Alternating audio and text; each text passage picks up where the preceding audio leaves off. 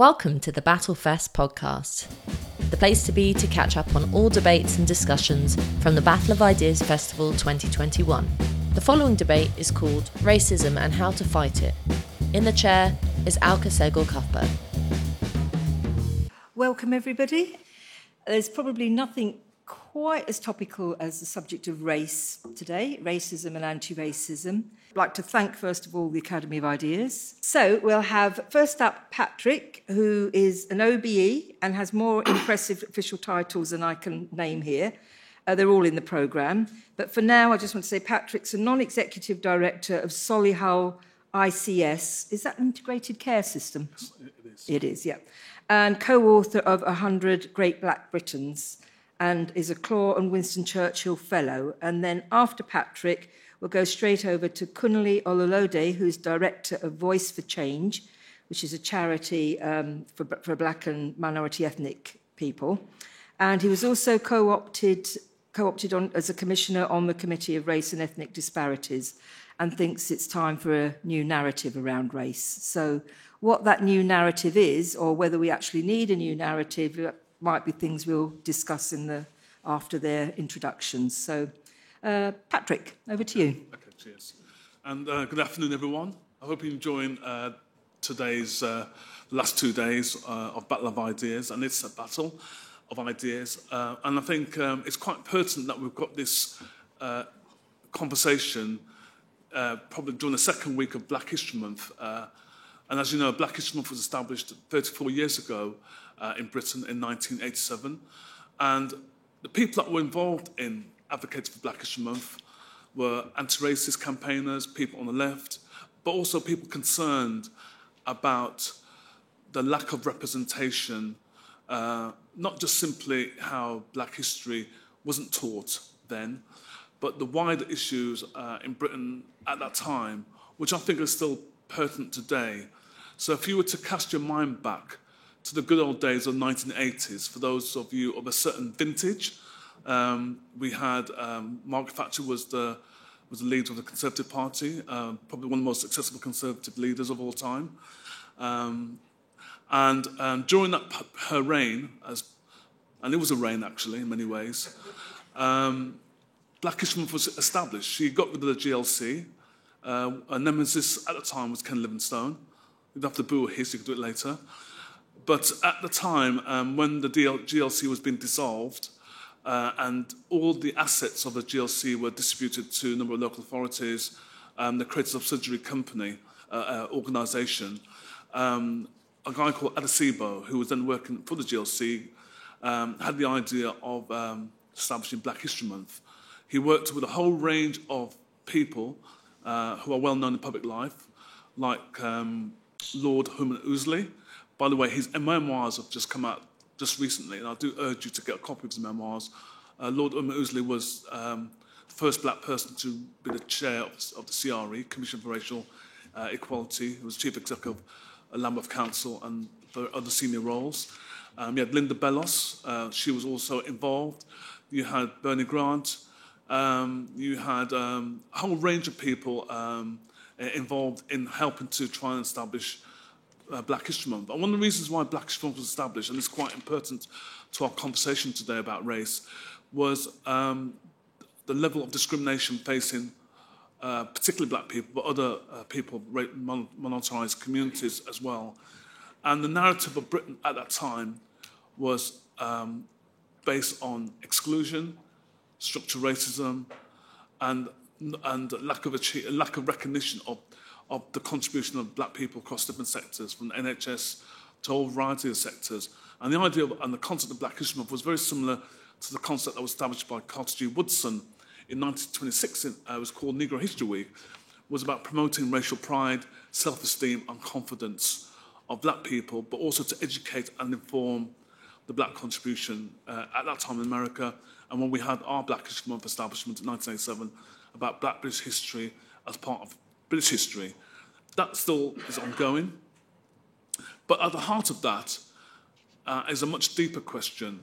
And the deeper question is about how do we see race? And we all know that race is a social construct. But over the last 20, 30 years, a lot of research work has been done, mainly in America, looking at the impact of racism on the black body in terms of our physical health, our mental health, a lot of research done around discrimination in, uh, in certain professions, from law to business, uh, uh, academia, and then discrimination in terms of the obvious stuff that we all know, um, stop and, issues around stop and search, violence uh, as well. So the question has, is, how do we look at the issue of race? How do we, how do we have a more egalitarian society where no matter who you are, that you're respected? And one of the interesting things that the left has always been accused of, and anti-racist, is about political correctness. Um, and um, that you're being politically correct, you're, making, you know, you're just making up an excuse around your own ideologies. And maybe there are some examples where you might, that might be the case. But I think political correctness has gone the other way now. When you have a government minister saying that if anyone talks about white privilege, they should be reprimanded, or critical race theory um, is an ideology and people should and that should be banned, I think we've gone completely full circle around what is political correctness. Because political correctness, which we are facing now, is not allowing conversation, it's not allowing debate, and it's not allowing key lived experiences of black and minority communities. Last time I was here, I was actually challenged on the issue of uh, privilege, white privilege. I didn't talk about white privilege, but on the floor, people raised issues about privilege. And I can remember one guy saying, I'm from a white working class background, um, I have no privilege. And, you know, it's all very well you talk about privilege, you know, unlike people in power. We all have privilege. All of you in this room have privilege. I have privilege. You have privilege. Colin's got privilege. You know, I've just been recently made um, a professor at Wolverhampton University, so I've got a certain degree of privilege. But if I was to leave this room today and I was stopped by the police you think that privilege will help me?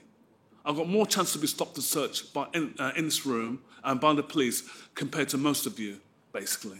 So the question around privilege, around representation, around tackling uh, racism is at the heart of the matter.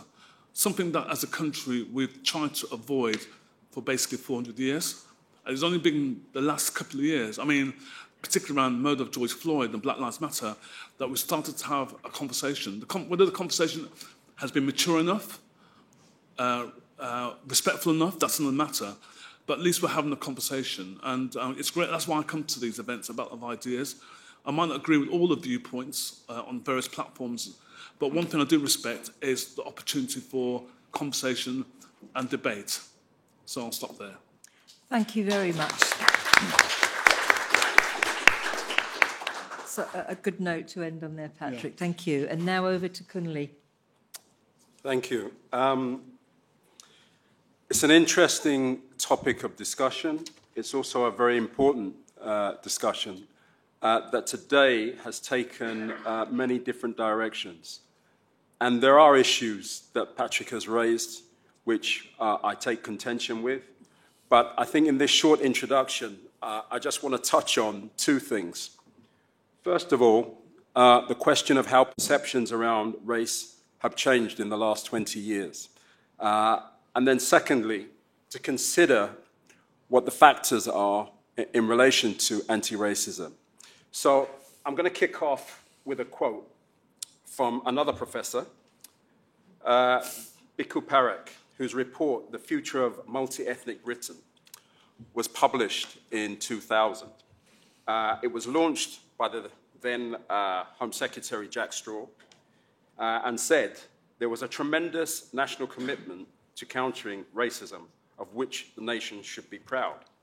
And in fact, uh, the, the kind of tagline of the report was about responding to the question of racism in Britain in the aftermath of Macpherson.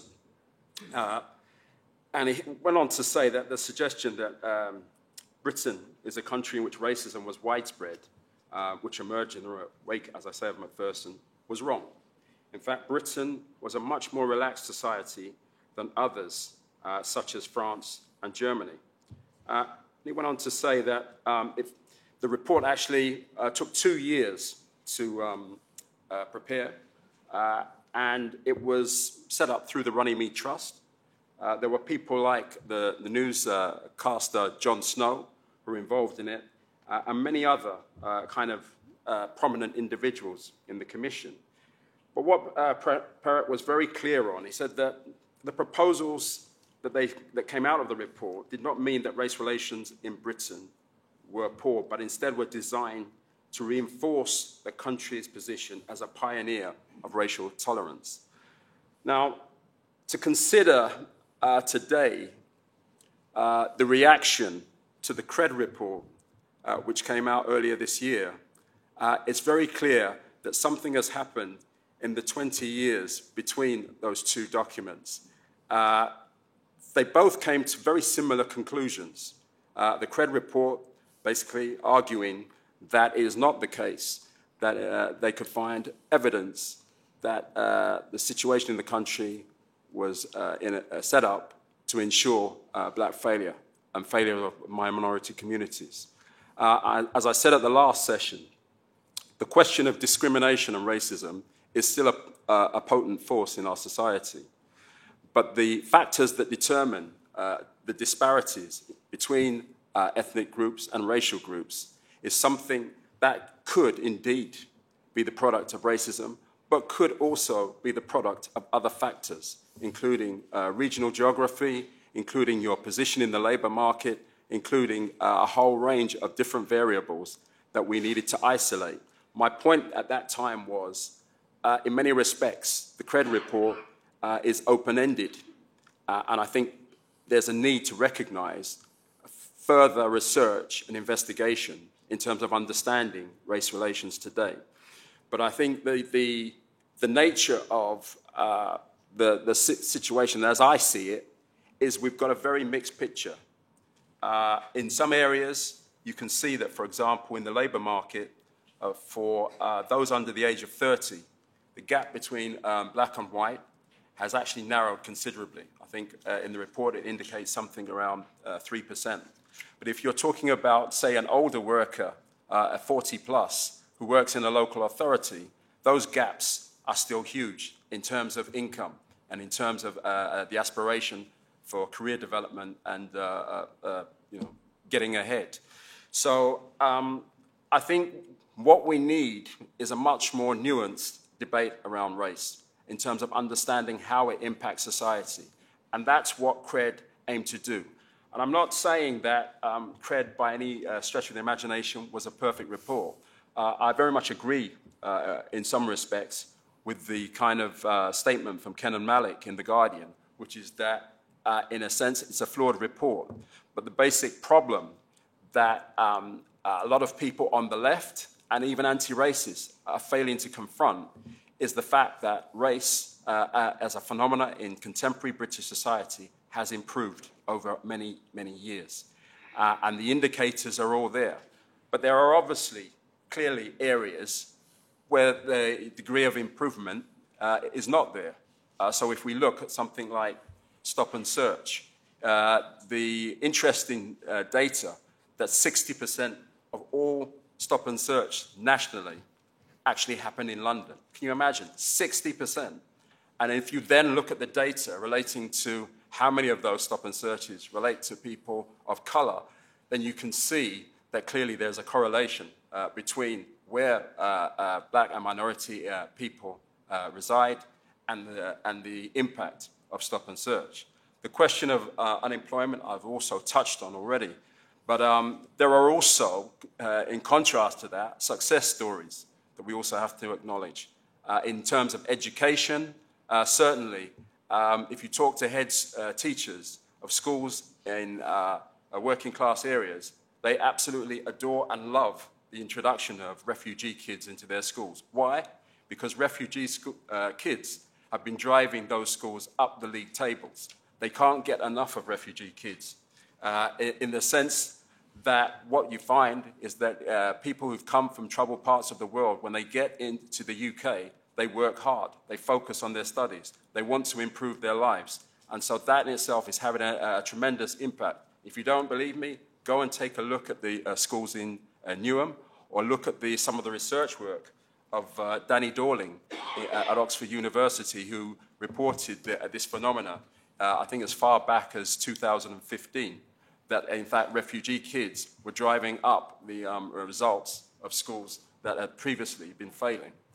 Um, I think just in general, looking at the, the question of the characteristics of anti-racism and the factors that drive it, um, I would argue, uh, and, and, taking up from uh, where uh, Patrick left off, in terms of the historical examples, um, there's a very honourable tradition in this country of anti-racism, which goes back to the 19th century, from the Chartist movement right through to uh, the questions of challenging um, uh, Italian uh, intervention into Ethiopia in the 1930s, even as late as the 1968.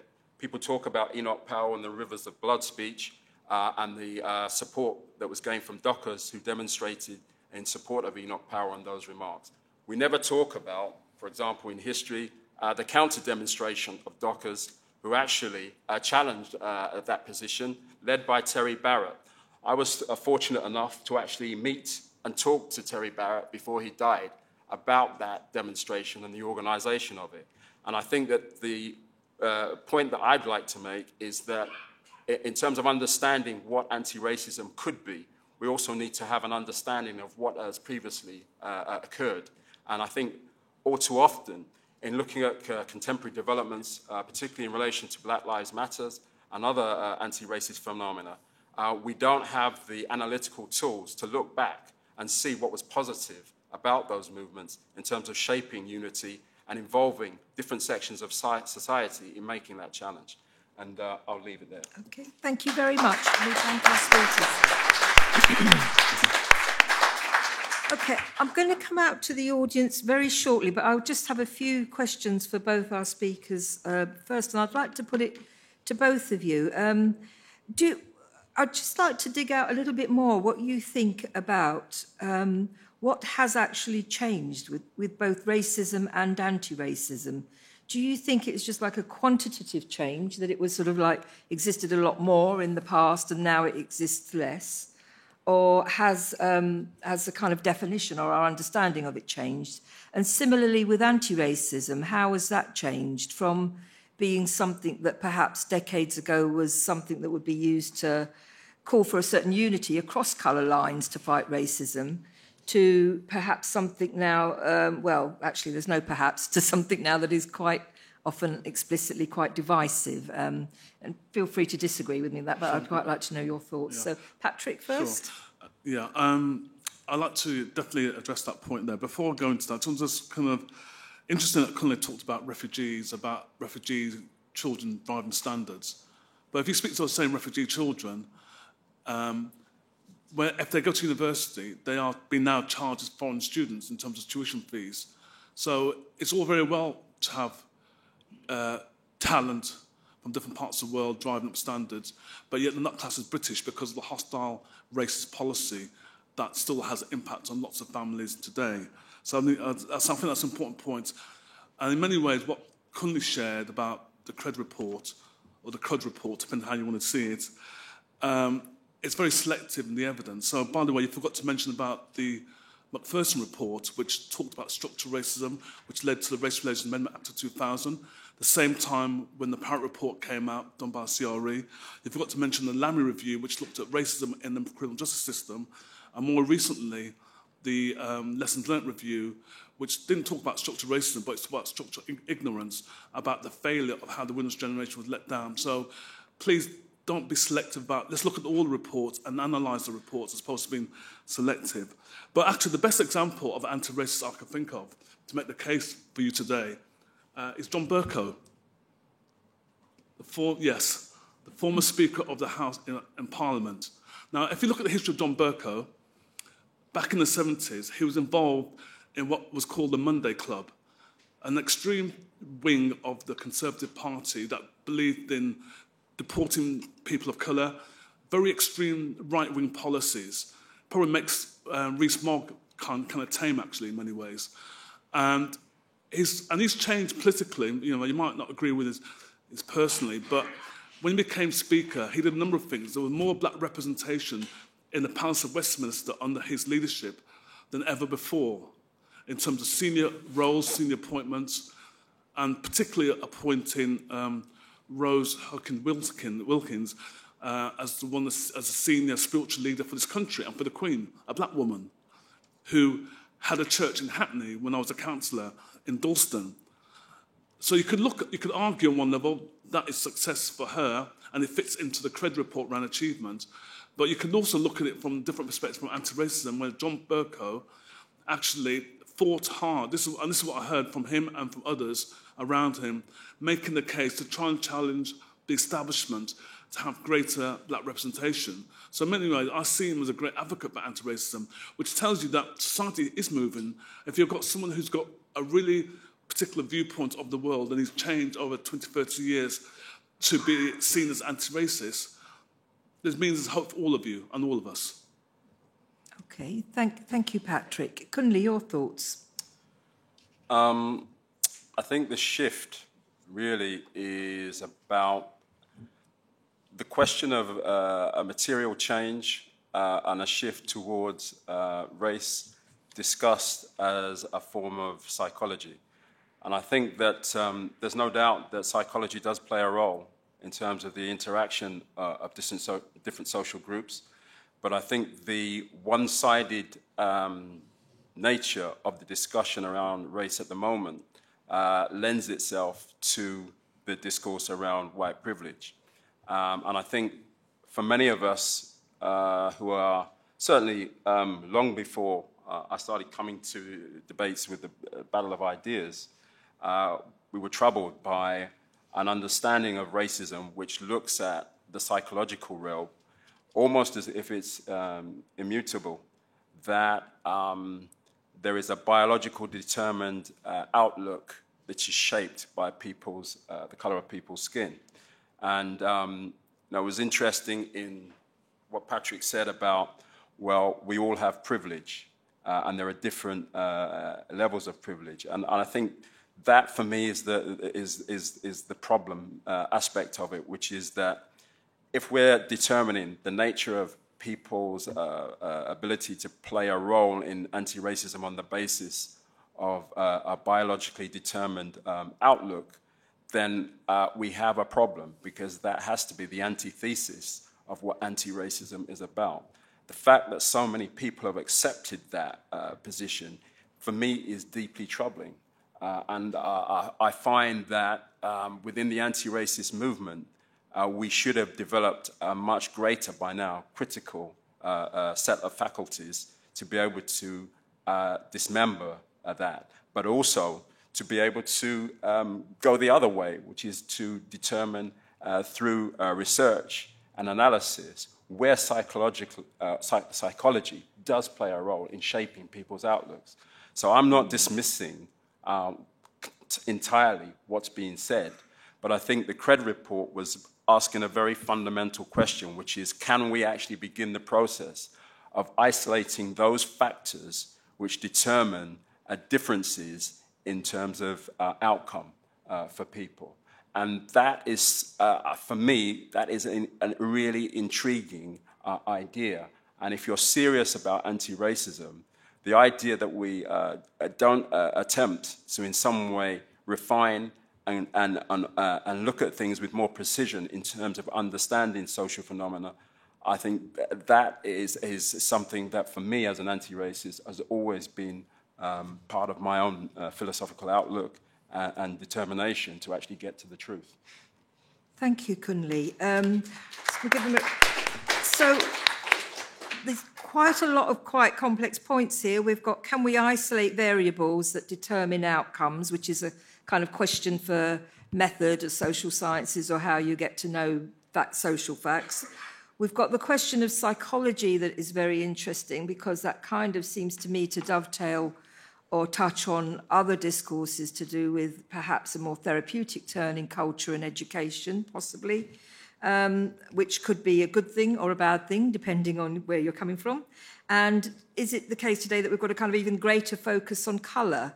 And you mentioned Black History Month, and I was listening um, to a programme about Betty Campbell, the Welsh teacher who was the first black headmistress in Wales. And she was told when she was a young kid that, you know, the idea of her being a head teacher would she would face insurmountable problems, and yet she went on to do it. And yet today we have a situation where putting two children up on a stage in a school, one black, one white, to celebrate their hair is considered to be progress in some way, intellectual, educational, ethical progress. Um, I can't see it myself. Maybe I'm missing something, um, but over to you now. So if you take your hands up, we'll take um, clusters of a few and then back and then out again. The point about this is complicated. Good to see Professor Patrick Vernon, by the way. Um, uh, your work in Windrush has been outstanding. Cutting to the question, I think uh, anti racism has lost its way. I got the top first in medicine, Cambridge, and did my PhD there. And um, I've had enormous difficulty getting a job, live experience. I'm afraid le- left wing, um, anti uh, a bit woke. Uh, I apologize. Uh, but the thing is, intersectionality is an issue. But uh, when I met by accident one of my heroes today, yes, Calvin Robinson. Now, you may wonder why on earth Calvin Robinson is my hero, because I think he's actually hit the nail on the head, despite the fact I'm one of the most left wing people you can meet, and I'm, uh, I'm on the medical register. We have an issue of racism in the NHS. I don't think any amount of academia about psychology gets around this issue. Now, th- there's a large number of referrals of Asian doctors and African doctors to my regulator, the General Medical Council. It's impossible to get around that fact. But on the other hand, Calvin Robinson is correct to argue that there is an industry behind critical race theory. I admit that Robin DiAngelo's uh, titles, uh, uh, including nice racism, can be, can be inflammatory to anti woke people, but somehow we need to bring us all together to deal with this. The answer for dealing with racism in the NHS is not diversity marketing, going on of spending 80 grand, uh, that's the wrong figure, 100,000 pounds per disability managers in the NHS. I agree with Calvin Robinson there, is to get the regulator and get the workforce to, to not discriminate against black doctors and to get the workforce to employ black doctors. So I, am sorry, I, I, adore Patrick Tibbets and he is outstanding. But I felt the discussion lost its way. It got stuck in academia, semantics, and really lost the plot from what is actually really happening on the ground to black doctors. Okay, thank you. Okay. Hello. Um, speaking as a long term anti racist, I'm quite concerned now of the discussion uh, that actually seems to encourage division and encourage looking at our differences. Um, I think we're humanity. We should be looking at our things that we have in common, which is um, I recognise there's injustice. I recognise there's anti, uh, there's racism. I do recognise that. I'm not stupid, but I think we're now at the stage with the discussion, especially with our youngsters, that we now should be looking. And I think there's with with due respect, with the black history, I think it's quite divisive. And I know that's quite a controversial thing to say at this moment of time, but I think there's so many things, and uh, so many things that we should be looking at. We should also be looking, as you referred to, as class, as where we're coming from, of, of economics.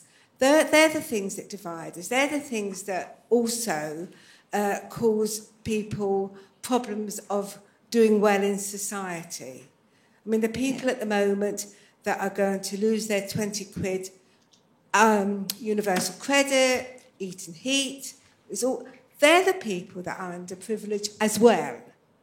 Do you know? And that's, that's what, that'd be my look, focus. And I also would like to challenge the idea of white privilege for those very people. I mean, I, I come from a very working class background. When I was younger, raising my family, I, I was poor, and thankfully things later happened that I'm okay now. And I was not privileged. I had no privilege. I didn't feel privileged. My children didn't feel privileged. So I think I would like to challenge that, challenge the idea of diverse, you know, not diversity, of division. And also, I would like to throw in the debate, and I'm going to be, um, is the idea of anti Semitism. Where, where does that lie in the realms of racism? Thank you very much. Um, just before we go on to the next one, I just want to quickly just say something, um, if you like, on the privilege thing uh, from a session this morning. Some of you may have been there, but Katharine Birbalsingh made a very good point. I thought she, that she thought there definitely is white privilege, but there's also, you know, pretty privilege, there's tall privilege, there's educated privilege. We are all privileged in some way by being here in the room. The question, I think, is, is not so much whether or not privileges exist, but to what extent they're politicized and used to justify making claims on our material resources or cultural resources. Okay, the question is this. Why does the panel think that if we take the police force uh, by way of example, both here in the UK and in America, um, until recently, as we saw in the George Floyd case where the policeman went to court, uh, went to jail, have the police not been dealt with effectively? The Macpherson report, and so on and so forth. Do you feel there is a force protecting them? So let me give you an example. Barack Obama, when he was president, made reference to a young boy who'd been killed by the police. And even though he made some heartfelt comments, was unable to really do anything about it. Thank you. Thank you. And then one more, and back, then we'll be back to the panel. Yes. Yeah. Is this one? All right. Yeah, no, just a very, I'm a social scientist, so I, um, just a quick question to Patrick. Uh, if I'm trying to measure systemic racism, right, how do I measure it and how do I falsify it? Okay, nice and sweet, thank you. Okay, so, so you two, Patrick and Kunle, you've got discrimination in the NHS, in the profession. Um, we don't need marketing. What could we do to address cases of discrimination? Uh, we've got discussion on is things like are things like Black History divisive, and the police force, and how do we measure systemic racism? So take your pick, um, Kunle. Kunle, first a few minutes, and then we'll go out again for more questions. Okay, there's an awful lot there. Um, one of the areas of the uh, CRED report's recommendations is to uh, mount uh, a wide-scale investigation into the NHS and look at uh, racism. I think that the treatment, uh, in particular of overseas doctors, uh, is hugely problematic. And certainly in terms of the um, introduction of the language tests uh, that came in a few years back, um, I think it, it is deeply offensive for many of them who clearly are capable of communicating and speaking English. But I think the, the areas of the NHS in terms of the promotion, for example, of nurses, uh, the low pay of porters uh, and uh, um, staff is something that, uh, in the aftermath of COVID, uh, I think serious questions do have to be asked about which kind of workers we actually value and how we value them uh, in, in, this post-COVID, I suppose, period. Uh, uh, and that's, I think, is, a, a, is definitely up for discussion. Um, but I would add to that, though, um, one of the things you didn't touch on, on in, in, the question was the failure, uh, continuing failure of the trade union movement to address some of these issues, which traditionally would have been the way that many of these things would have been handled. Uh, and so uh, there is a big problem that we have in terms of, I think, the, uh, the reshaping of the labor movement and how we actually challenge racism.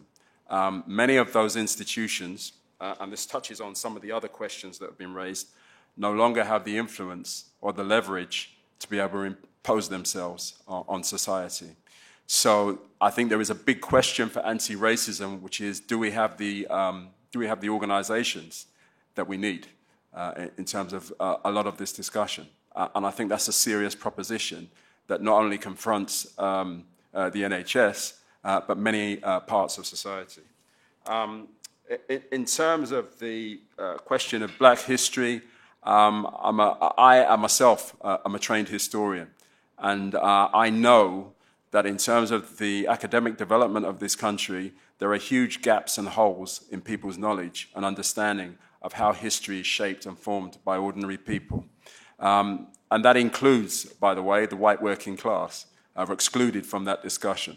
But I, you know, I have a particular interest, similar to Patrick, in terms of uh, talking about some of those issues. Uh, I mean, just in terms of preparing for this discussion, um, I looked at uh, things like anti Semitism uh, and looked at the 1906 uh, Aliens Act, the first Immigration Act, uh, which was brought in against Jews uh, running from pogroms in um, Eastern Europe, settling in the East End of London.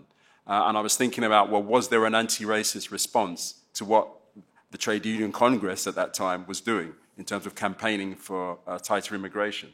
Well, I looked around my own borough, Wandsworth, which um, was one of the areas of uh, refugees where, which welcomed Jews, which is why we have a, a road called Hugo, Huguenots Place, and we also have symbols uh, of Huguenots in the boroughs um, uh, uh, uh symbol, uh, the, the logo for the borough. So at every point where there's been crisis around race, there has always been an anti-racist response in this country. Um, and I, I, could find many, many examples from the Chartist movement to the invasion of Abyssinia in 1935. You know, when Haile Selassie ran from uh, Ethiopia, where did he actually um, you know, come to live? He came to live in London because that was one of the safest places and where he uh, derived the most support.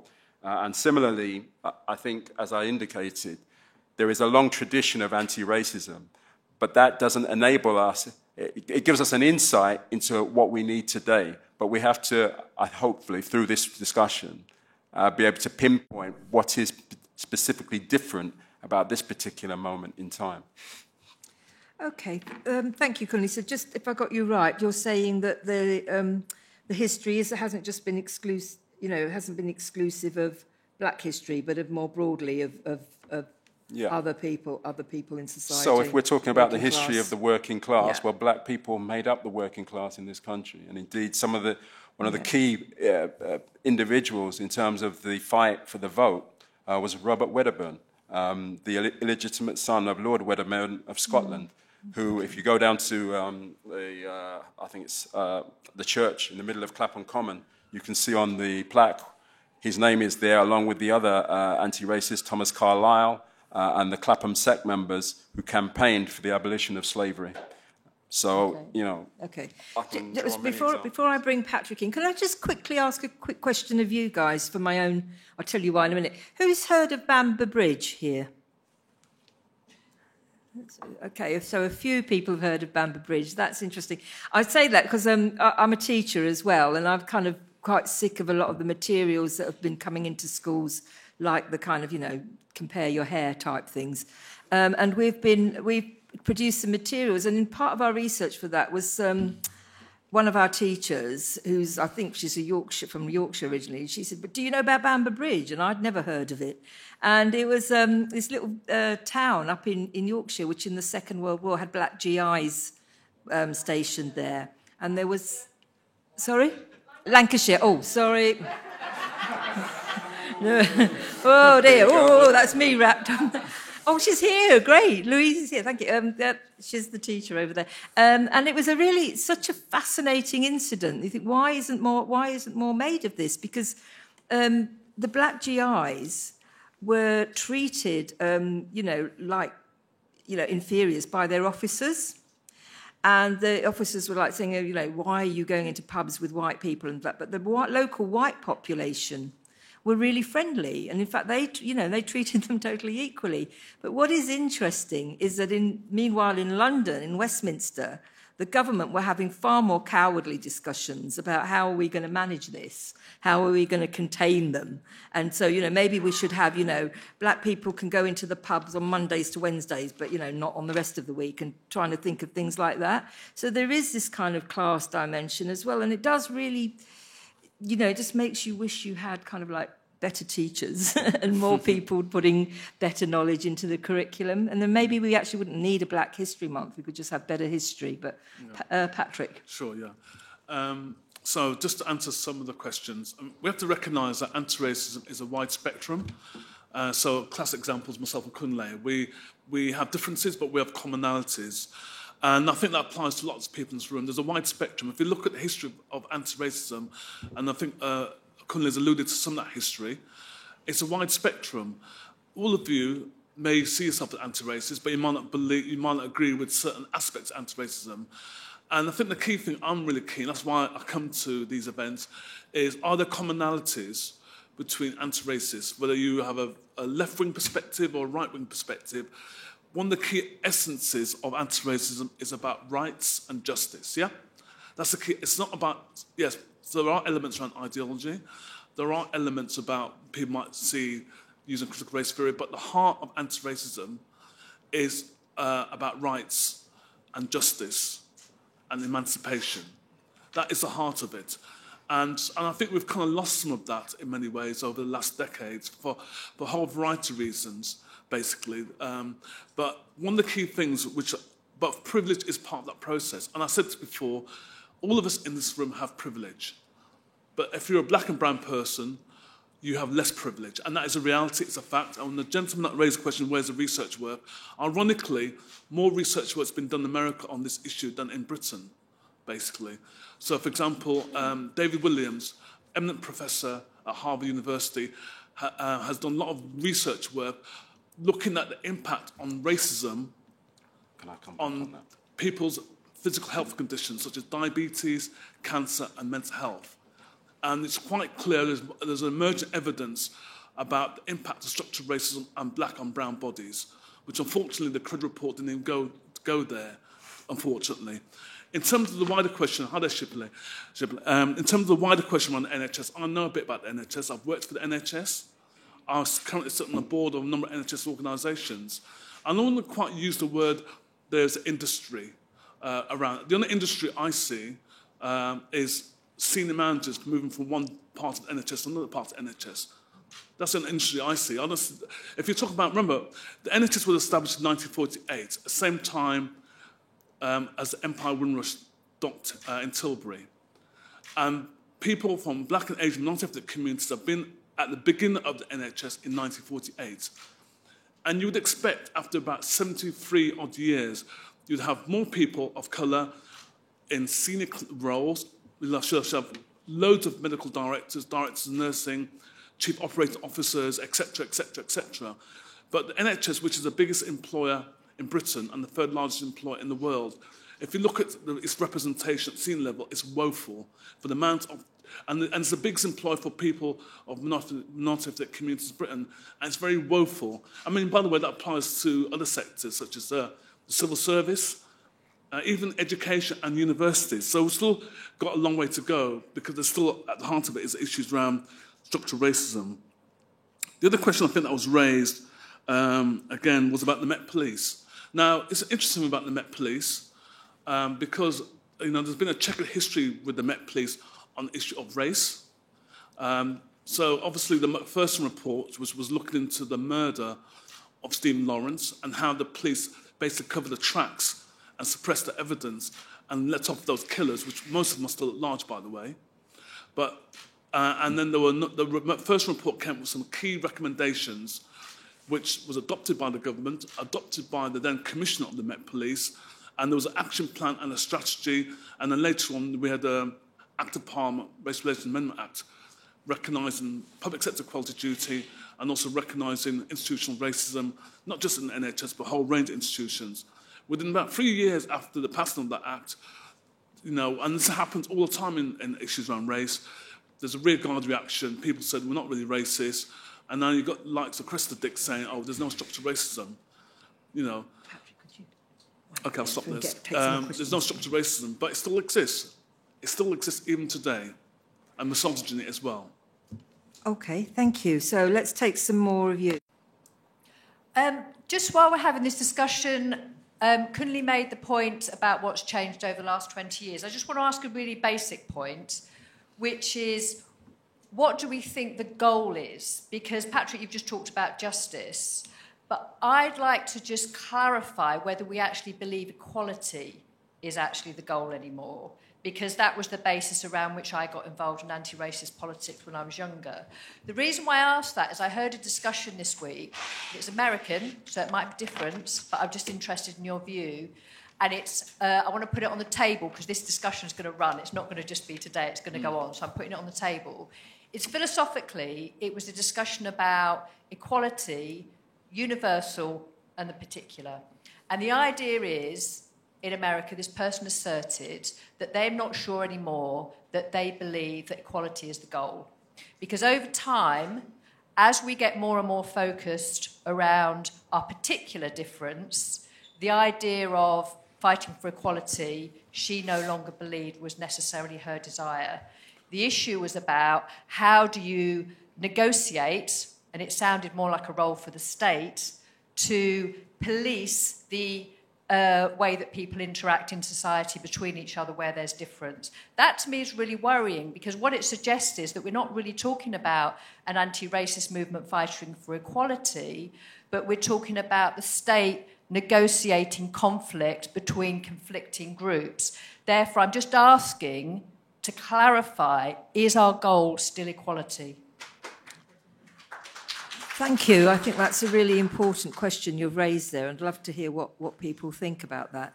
Uh, my question to the panel is Would they agree that Brexit and the Brexit campaign re resurrected racism, not alone uh, against black people and Asian people and other foreign people, but also against the whole European nations, because the whole attack on the European nations and the European, European politicians was racist. The attacks on Ireland, on Irish politicians, that was racist. And the attacks on Scotland and on the Scottish politicians, that also was racist. Uh, and the, um, I think that the debate should be brought in to bring in other people who have suffered racism because the Irish people, we have suffered racism than any longer than any other race. And all of the, the statutes on the books of England are all discriminatory against the Irish, against our religion, uh, against being an Irish Republican. Uh, and all that. That is a appalling racism, and it's hardly ever mentioned. I am the chairman of the Irish Civil Rights Association, and thank you, madam, for allowing me to mention it.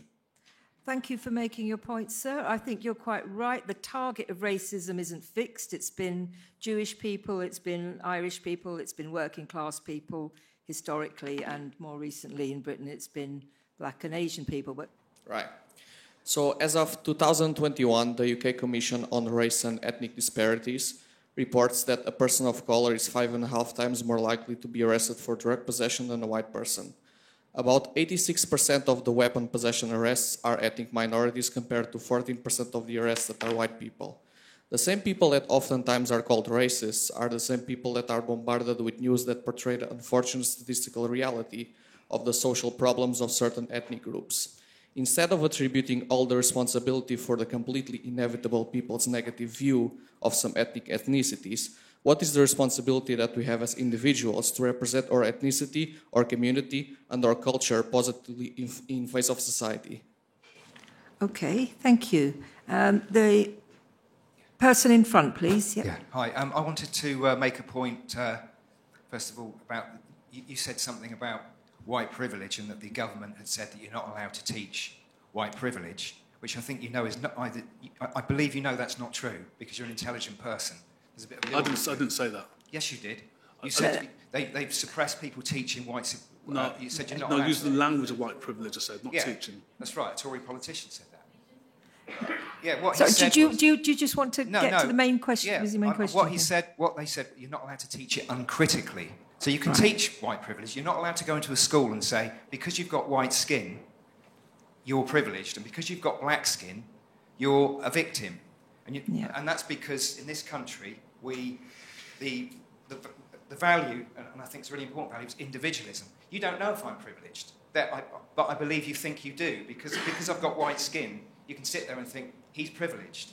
And I can think, because you've got black skin, you're not privileged. But I don't know. I- I'd have I to didn't- sit down I and didn't talk say to you. that. Yeah, can I just finish my point? There, you can say that afterwards. Yeah, You yeah. can see I'm a bit pissed off because. Uh, I No, didn't I'm not pissed off at all. Yeah, yeah. hang on, I'll bring you back in. Well, let, let the man you- finish well, his question. okay, That is the whole concept of what white privilege is about. It's anti-individual. It's about if you, the colour of your skin determines who you are. So if you if you look at somebody with, with white skin, you say you're privileged. This is this this has been going on in schools, and and the Tory, I think Kemi Badenoch is the one that has stepped in on this and said you can't teach that uncritically because that is racism.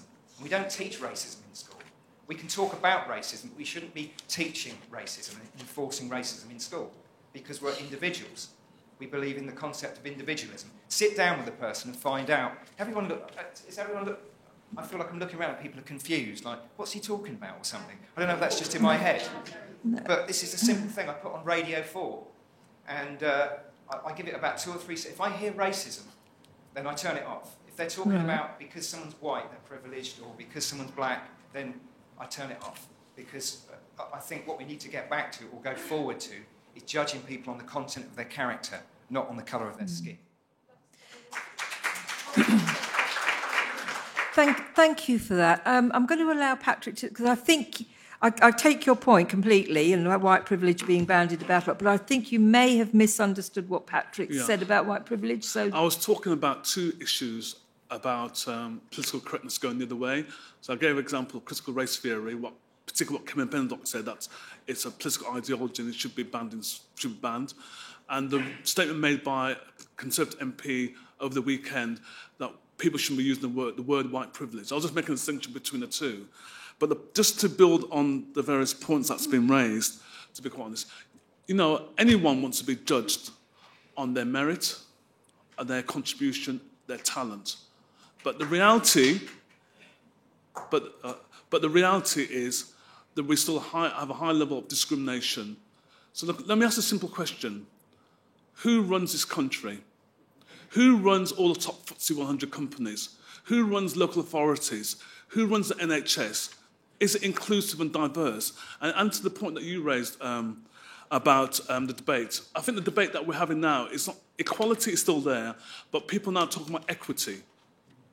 So the classic example, has anyone seen that diagram on the internet of um, uh, three children watching a baseball match? There's a big fence, they can't see it. One person can see it naturally because they're tall. One person can just about put the head above the fence, and the other person can't see anything at all. The next image is there's a box, so one person stands up. But the final image is you, you remove the fence, and everyone sees that. That's what we should be working towards as a society, as a nation, to remove those barriers where it's sexist, homophobic, hom- whatever it is, so everyone has an equal chance. And that is the heart of fighting anti-racism, basically. Whereas, and that's really, really important. I think there seems to be something emerging here, which is there seems a lot of people, including Patrick, a lot of people agree with Patrick in this idea that we do want some ki- a kind of equality of access, yeah, that people should not be disadvantaged um, when applying for pub- any place, public office or public roles and in civic life more generally. But at the same time, what we see emerging today is, I think, something different, and it'd be really good to tease this out, which is a shift not just to redefine race in terms of psychology, um, not just in terms of psychology or just even necessarily particularism, but it's being politicized, right? I, I, I mean, my, my just don't usually like using anecdotes, but I will just to illustrate. I mean, my, my family are Indian. Um, and I feel I've never felt more conscious of my skin colour today than I was 11 years old, and a boy in the playground called me the P word. And it's, and it's kind of like I feel that this discussion about anti racism in particular is kind of being weaponized in a way that is. Um, so it's kind of not about discrimination. It's not about material discrimination. It's not about the things the gentleman at the back was talking about in the NHS or you're talking about, Patrick. But it's a kind of cultural delegitimization of, um, of established norms, of, of the majority norms and values. Now, some of them may be worth criticizing, right? Not all majority, just being part of the majority doesn't necessarily make you right. Um, but it doesn't necessarily make you wrong automatically either. And I think that's the kind of tension I think we need to begin to think about and tease out a bit. But I've allowed Patrick to speak. So, Kunle, do you want to quickly say something before we go out again to the audience? We've got half an hour. So.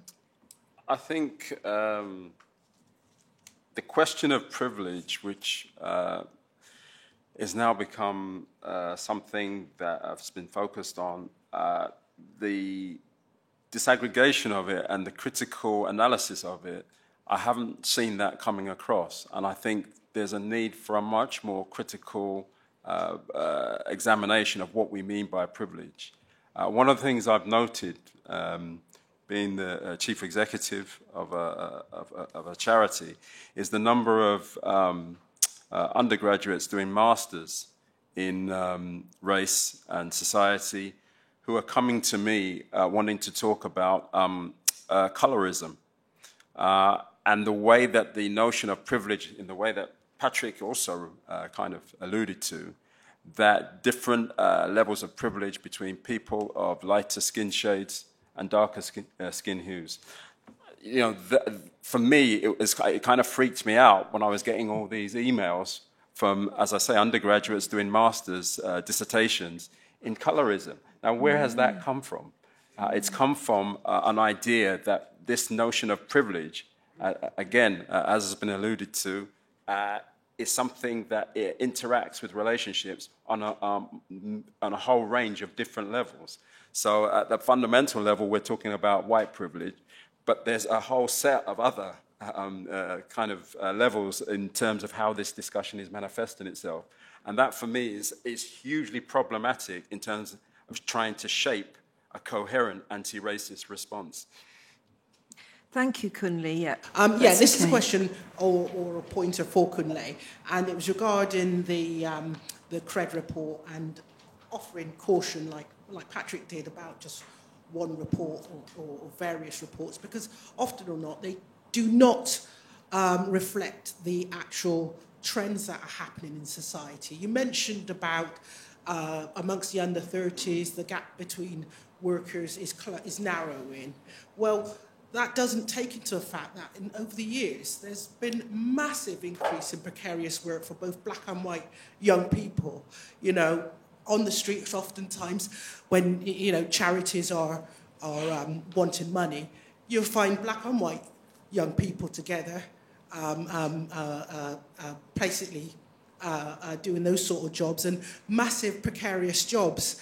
And also the casualization and in, in education, for example, where they want you young, they want you fresh, they want you not knowing nothing about anything so that you don't quibble when they're giving you all these flexible hours of working around the clock and, and everything like that. All your rights are completely, you know, they want you fresh and, and, and, and to burn you out, which they can't do to people over 40 years of age. And okay, then over 40 years of age, we've got um, a, a, a, large black unemployment uh, uh, there. It's, but, but I would question that you'd have also a large white unemployment there because they're not looking for people who know their rights. We're looking, we're, we're in an employment environment where it's about fire and rehire and where uh, people's backs are against the wall and people are, are, are losing their jobs hand over fist. And they're giving these jobs half the money that they would have paid to someone over, over 40. They're giving them a fraction of that money and expecting them to work the job of free people. So that's, um, I think you are missing out when you just look at a report and say, oh, yeah, you know, can't find no evidence of racism. There is racism there, you know, um, in the hiring, no doubt. But um, it, it, it is a mixed bag and it's something that affects, yes, black people probably doubly, but um, uh, uh, uh, obviously this is a fight of black and white uniting fight for me um, on, on this. Thank you. Hi. Um, I'll try my best to be brief. Please do. Uh, but I can't promise anything. I think. I will shut you up if you go on too yeah, long. I, you should. Um, I think uh, Professor Vernon, and I say this with all respect uh, to yourself, your entire thesis is based on a fallacy. And this fallacy has been debunked in the 1960s by a black genius called Thomas Sowell, and you should read his books. The fallacy is that disparity equals discrimination. That is not true.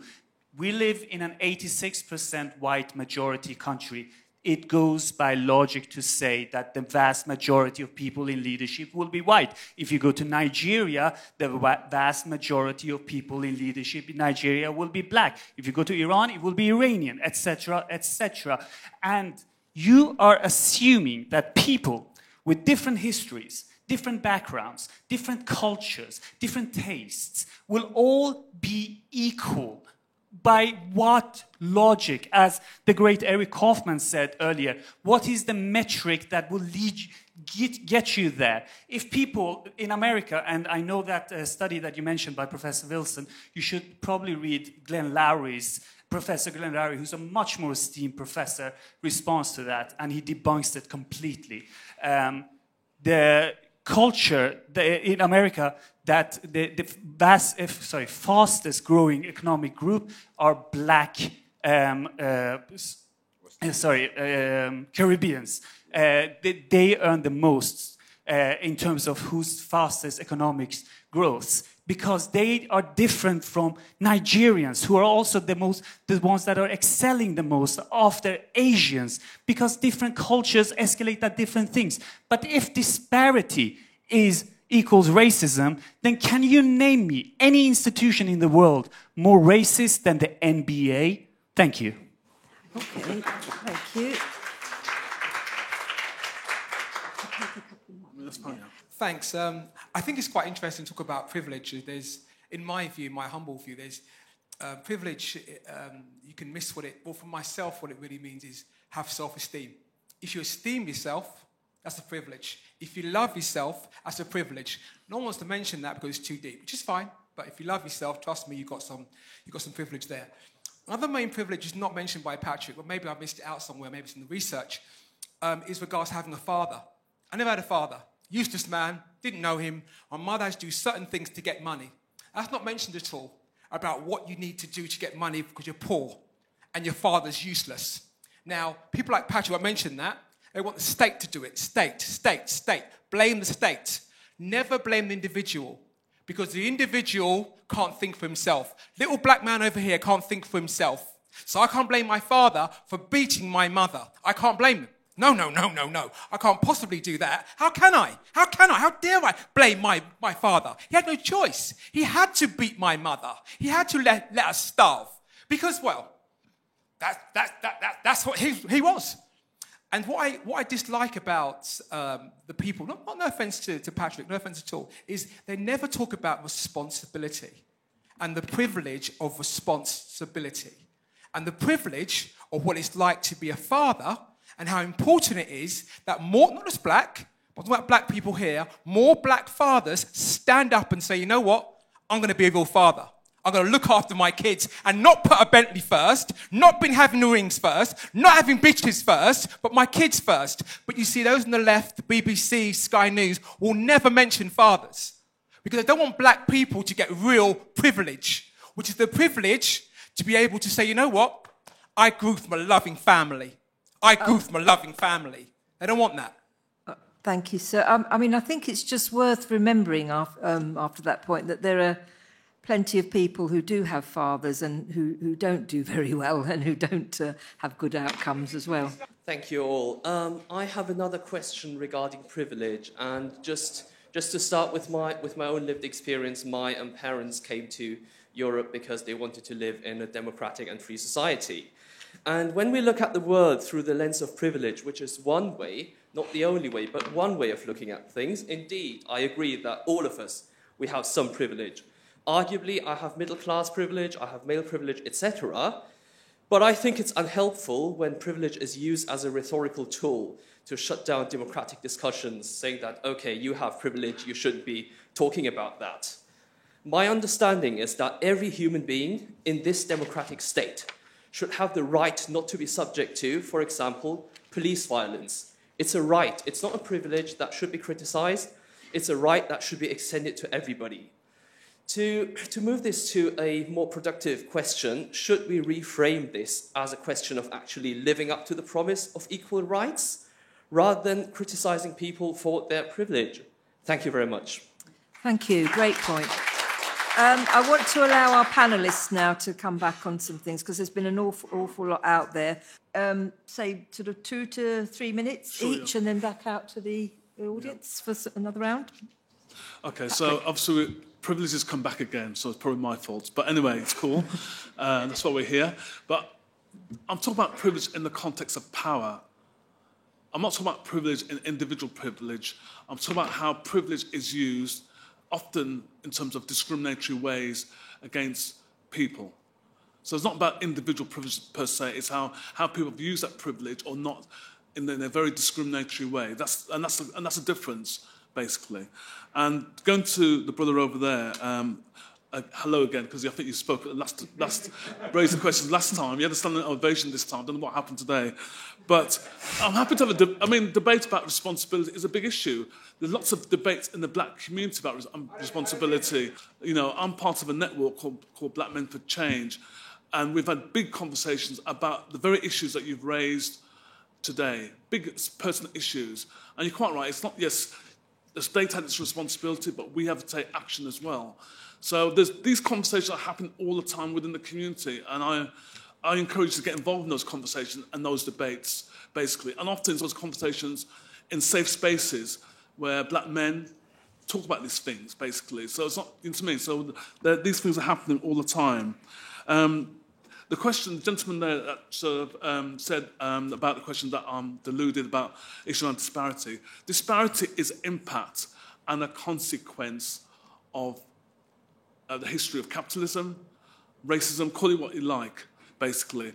And I'm not trying to say that in today in Britain that um, every, out of the 300 NHS organisations that form part of the NHS, there should be every black or brown person running those.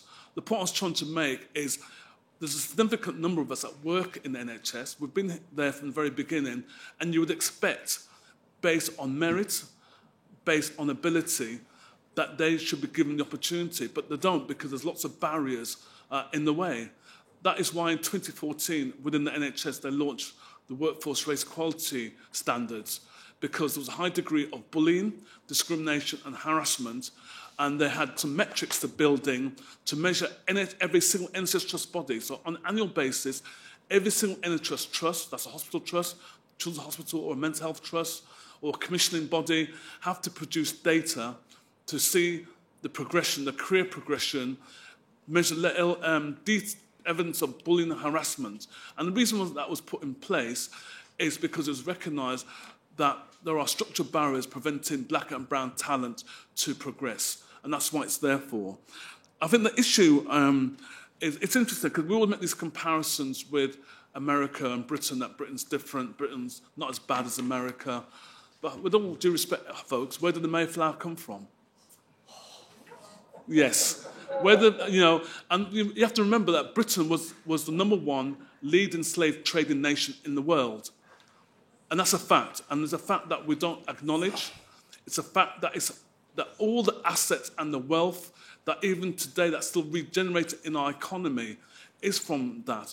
And, going back, and, for, and I forgot to respond to the gentleman over there from the Irish Protective Society. There's, there is a long history between black people and Irish people because we know it, we feel it, we have the same experiences of discrimination, basically. And what's, what's interesting is that actually I've had the opportunity of going to Belfast, and, you, and if you go to either side, the Catholic side or the Protestant side, their heroes are like Frederick Douglass. They recognise the, the links between fighting for emancipation uh, is, a, is, is, is an international thing. And that's why Black Lives Matter has become a global phenomenon because people can identify injustice, people can identify discrimination. And it goes back to the conversation I had before. People now are looking at the issues of equality, but it's now it's about equity. Equity is about making sure that if you are talented, you're working hard, very similar to what the CRED report was saying, that you should do well individually. But the reality is we still have structural barriers that is still here today, and we need to tackle those structural barriers if we want talent to grow. Thank you, thank you, Patrick. Just before, just want to quickly say, um, there's a session after this on history wars, and I'm sure um, and uh, maybe questions of colonialism, and that might come up then. So good to focus on race. Patrick, I just want to quickly just ask you something before I bring in Kunle. You see, I read something recently about the lack of progress made to higher levels within the medical profession. Yeah. Um, but what it seemed to me from this was that it wasn't anything, it wasn't structural. What it was was it actual individuals who were being quite consciously prejudiced, right? They were consciously overlooking people, and it just seems overlooking people, and, and the, in informal ways, like sidelining when it comes to looking at promotion, or having interviews but then not offering um, feedback or constructive feedback or mentoring kind of programs that were offered mm. to some people but not to others. Sure. But those kinds of things, to me, there are actual individual concrete acts done yeah. by actual people who need to be taken to task for it. Whereas if, uh. if you see it as a system or a stru- structure, yeah. sorry, then it's kind of just sort of like out there. What you know, who's going? How can you take on a structure? You're quite right. It, on face value, it, it, looks like that, but it's actually much deeper than that. I've um, the two previous chief medical officer had a uh, it was at the Department of Health, so Liam Donaldson. He had a, an inquiry looking at racism in medicine. I was actually on that committee. I'm going back what 10, 12 years ago. Then the King's Fund also produced a report. There are lots of reports being produced. Uh, even recently, about two weeks ago, a report was produced by the Royal College of Psychiatrists highlighting the level of discrimination faced by black and Asian people working in the field of psychiatry. So it's not simply just simply down to I've ignored you in the interview process or I've not promoted you or I'm not giving you any opportunities. It's much deeper than that, and that's part of the problem. That okay, is, yeah. all right, thank you. I'll just bring in uh, Kunle now. Yeah. Yeah, um, I'll go back to, I think, the original question which kicked off this section. Um, what is the actual driver in terms of anti-racism today? Is it equality or is it something else? Uh, I think it's a very important question. Uh, anybody who's looked at um, what passes for anti-racism at the moment could not have failed to see uh, the high level of celebrities um, who have suddenly got involved in anti-racist campaigning. Um, the question of anti-racism and show business uh, for me is, uh, is quite interesting, given I have a background in, in also music production uh, and in, in working within that space. Uh, and uh, I remember the difficulties uh, of having, of trying to get people to actually engage in anti-racist campaigns and how that now has shifted that I have no doubt that many of the commercial agents in the West End are telling their um, artists that they better get their uh, anti racist campaign going, otherwise, they're not going to be seen as relevant or credible. Um, so, in terms of you know, the, the question of equality, for me, it's still the central question in terms of anti racism. Regardless, I think what we are talking about a lot of the time is, in fact, recognition and identity and the recognition of different identities. Um, and that is something different. Uh, if we look at the French Revolution. Uh, the French Revolution was a tremendously inspiring uh, act uh, in terms of its impact uh, worldwide. Uh, and certainly when we look at people like Toussaint Louverture uh, in Haiti, if we look at the slave revolts in Jamaica, and if we consider the emergence, the, the kind of emerging working class in Britain, the French Revolution was hugely significant. Uh, indeed, I believe it's one of the um, leaders of the Vietnamese struggle when asked about it, um, its impact uh, uh in the 1960s, said it was um, too soon to tell. And, uh, and my view is that uh, that notion of equality, fraternity, and illegality is, is still something that drives political movements worldwide. the, the fact that in 2021, much of the discussion is no longer about uh, formal equality before the law and the ability uh, before the law to be able to exercise uh, the rights that you're granted, but is actually much more a discussion about whose identities uh, should have priority in terms of a hierarchy of identities is hugely problematic. And um, it, regardless of uh, even looking at the, the, the situation, uh, just to, to, quote an example, the Sarah, Sarah Everard issue, about the relationship between women and the police and the difficulties of deciding whether or not you know, you should approach a policeman. Well, I've got news for you. That's uh, uh, something that the black communities and, and, brown communities have had to deal with for decades. Uh, and I'm surprised that, you know, in the media, that point hasn't been made more um, kind of uh, uh readily available. In, in, terms of the, the question of, uh, again, of this issue of identities and the gentleman that talked about the nature of Irish racism and the question of even anti-Semitism, I think that uh, in different hi historical uh, epochs, the intensity of the discrimination changes. And in particular to the Irish question, I think that the uh, question of democratic rights uh, within the counties of Ireland is central to the question of Irish discrimination, which is why I wouldn't put it in the same bag uh, as what we're actually facing around the questions of identity and, and uh, other aspects of race. But certainly, in terms of the, the, the issues um, uh, we'd need to actually look at it in its specific context.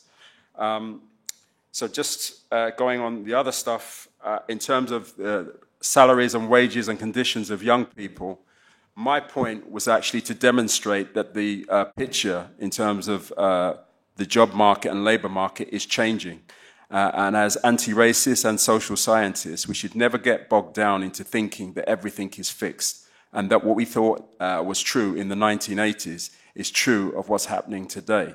Uh, so there are certain sections where, in fact, I could quote you examples where there are, for example, Chinese uh, uh laborers and Chinese workers and Indian workers who are actually earning more money uh, than their white equivalents. Uh, and that's something that's happened in, in recent years. And I, I don't take that as a, a kind of generalization in terms of every aspect of the job market. But it's an interesting phenomena to make a note of and to uh, uh just understand that things change, nothing stays the same.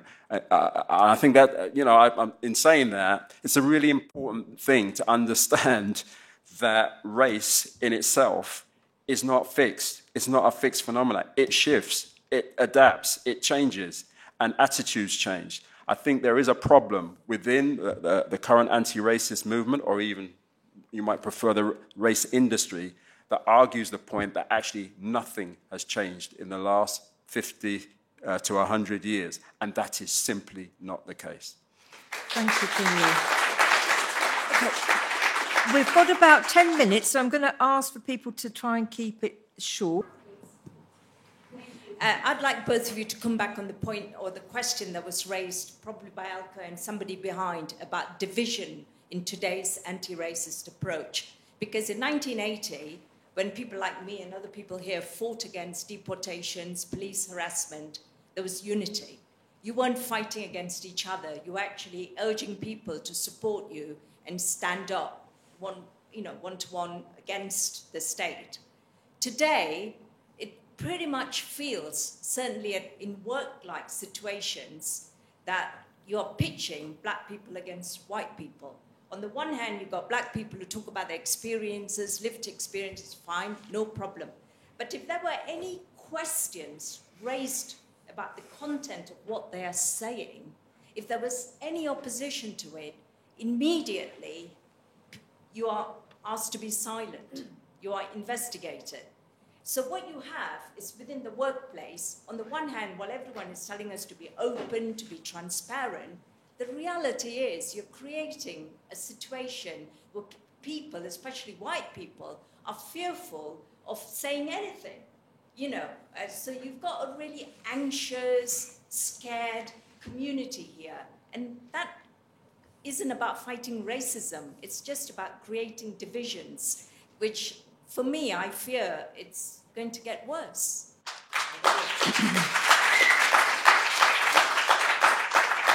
Yeah, in, a way, following on from that, I, I, read something the other day which really, really deeply disturbed me, and I think very much relates to a lot of points made in this discussion. Because what this uh, article argued was that the Martin Luther King moment was very much the exception in history. So, as someone has already quoted, you know, famously, Martin Luther King, the black civil rights leader in the 1960s, said what should matter is not the color of your skin, but the content of your character. So, of course, there are different skin colors, different other, other characteristics, but the important thing is our common humanity. That was his argument. And what this article was arguing was that that is very much the exception in history. Because before Martin Luther King, There was the old-fashioned racism, which everyone in this room, I'm sure, knows and loathes, you know, very explicitly saying black people were inferior and white people were superior, completely grotesque. Uh, but it seems to me what's happening now is that we're having a reintroduction of racial thinking in a different form. So although it's posed very often in the language of anti-racism and in a very benign form, through the discussion of white privilege, for example, to me it seems to be reintroducing racial categories. And this discussion of equity, which I think is much bigger in the US and in Britain, although it's coming to Britain, saying what we should aim for is equity rather than equality. I think I could be wrong on this, but I think I'm right. I think even Joe Biden has said this in the US.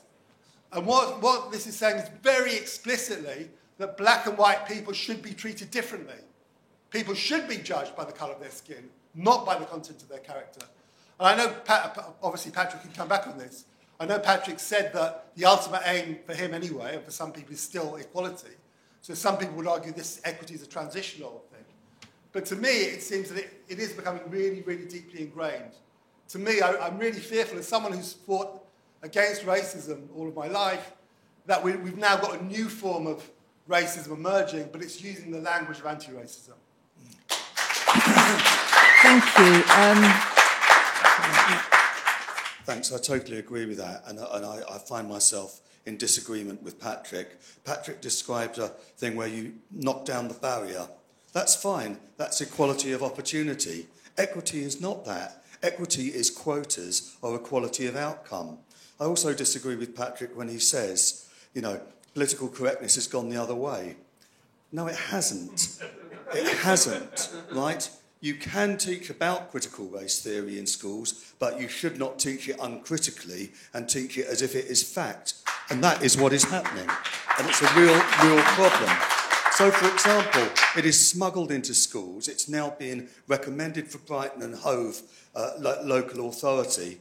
And sometimes it's called different things. Sometimes it's called diversity, equity, and inclusion. But in reality, what this means is something very different. It means equity equality of outcome. You can't make that happen. And I think Patrick's whole thesis is we don't have equality of outcome, therefore it must be racism. It must be structural racism that's causing that. I entirely disagree with that. There are many reasons why you get different outcomes, and they are not all about racism.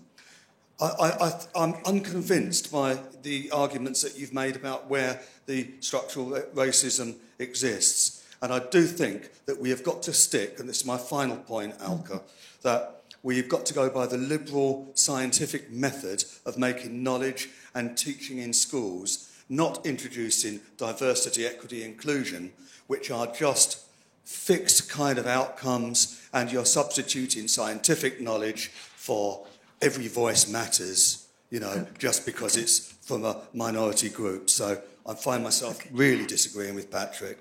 Thank, thank you. We're coming to the close of the session now, and in a minute, I'm going to ask Patrick and Kunle to sum up with a few minutes of your sure. closing statements. Before I do, I'm very much aware that we've had a very the, uh, lots of people kind of are disagreeing with Patrick, and I would really love to hear from anybody who is sitting there quietly thinking, "Hmm, actually, I think I quite agree with Patrick, but I'm not sure how to say it." So, uh, I mean, Patrick's a strong man. He's not going to be devastated if, if there isn't. He can hold I'll, his I'll own. Survive, as Gloria Glenn said. But is there anybody who think who thinks that actually, you know, just saying it's all very well saying individual character, but we don't just live as individuals. We live in a society, and there are institutions, and don't we sometimes face um, power, um, you know, um, blockages or barriers?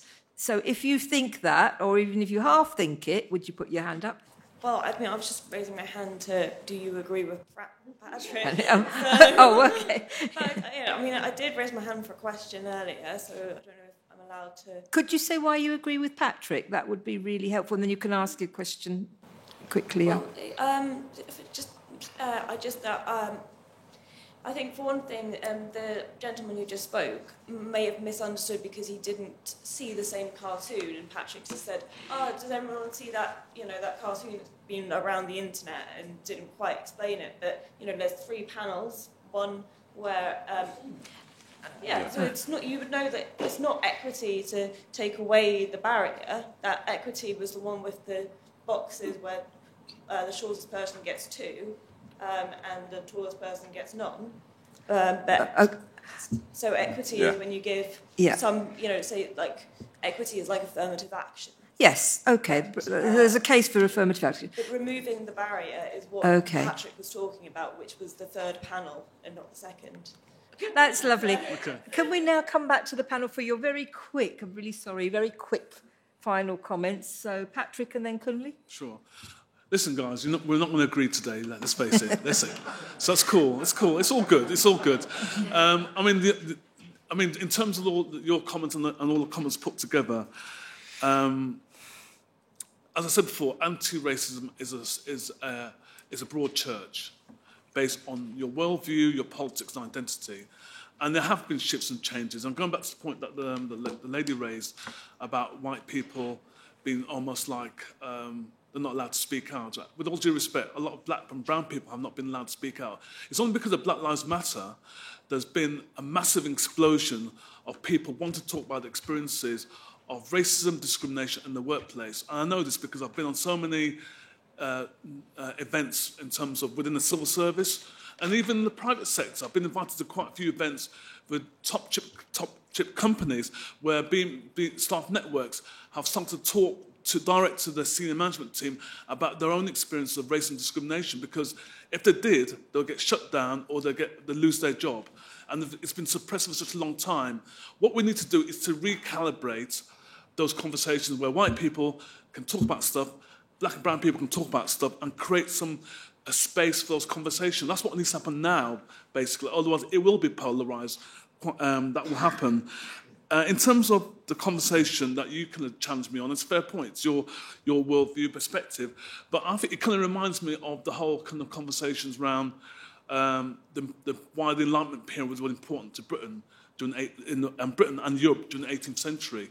Philosophy, science, the, the, all that kind of stuff. While at the same time, slavery was still happening. So everyone was talking about the Enlightenment period how it was the greatest moment in human humanity around art, science, religion. Yet the same people were involved in the slave trade. And that is the issue that we have today. We're not being honest and upfront about the history of Britain and how it has an impact today on those barriers. And the final slide in that diagram, when you remove it, it's called liberation. And that's what we should be working towards liberate our minds, our bodies, and liberation to be free. But unfortunately, certain people are free and certain people are not free today. Thank you, Patrick. I'm glad you brought in freedom there, Patrick, at the end. Kunle. Yeah, I think that um, the aspiration for liberation is a very positive one. Uh, but unfortunately, what I'm experiencing is a, a, an anti racist movement that actually curtails uh, the level of discussion, actually puts limits on people in terms of their imagination, and uh, prescribes prior to um, having any kind of discourse what the outcome should be. Um, and I definitely uh, am of the view that we should have open and frank discussions. I think that, um, you know, it's been referenced in the discussion, Kemi Badenoch. I've got a lot of time for Kemi Badenoch. But when Kemi, in her statement, talked about bringing in lawyers uh, to uh, prohibit um, uh, uh, the discussion of critical race theory in schools, I think she was wrong, right? And we have to be open enough to even look at every aspect in of itself and, and, and make the, the kind of analysis that's open and honest, even if it means that sometimes we get it wrong. I think at the moment, uh, in terms of the, the discourse around anti racism, particularly in workplaces, there's the fear of actually asking very basic questions because nobody wants to be singled out as being uh, uh, racist or indeed being seen as ignorant. Uh, the question of uh, you know, social etiquette and how we actually form relationships now is being disrupted, I think, by um, the rigidity in terms of the absence of debate and discussion on these things, which is a free flowing thing. It's not, it shouldn't be prescriptive. And people should be allowed to ask stupid questions like, well, how do you, ma- how do you uh, measure white privilege? And does my friend who's mixed race, is, do they have half white privilege and the other half they're actually non privileged? There are some really fundamental questions we're not asking about this stuff. Uh, we just slap it up and people just uh, assume that these doctors, professors, and academics, you know, are, are talking sense. We need to be much more critical. And with that, I'm just going to finish on a real challenge uh, for us, which is uh, can we actually construct uh, a diversity or race uh, course which is actually puts humanity back at the center of that discussion? Uh, and that's the challenge. Can we please thank our speakers, both of them? I think it's been an absolutely fascinating discussion, and I want more of it.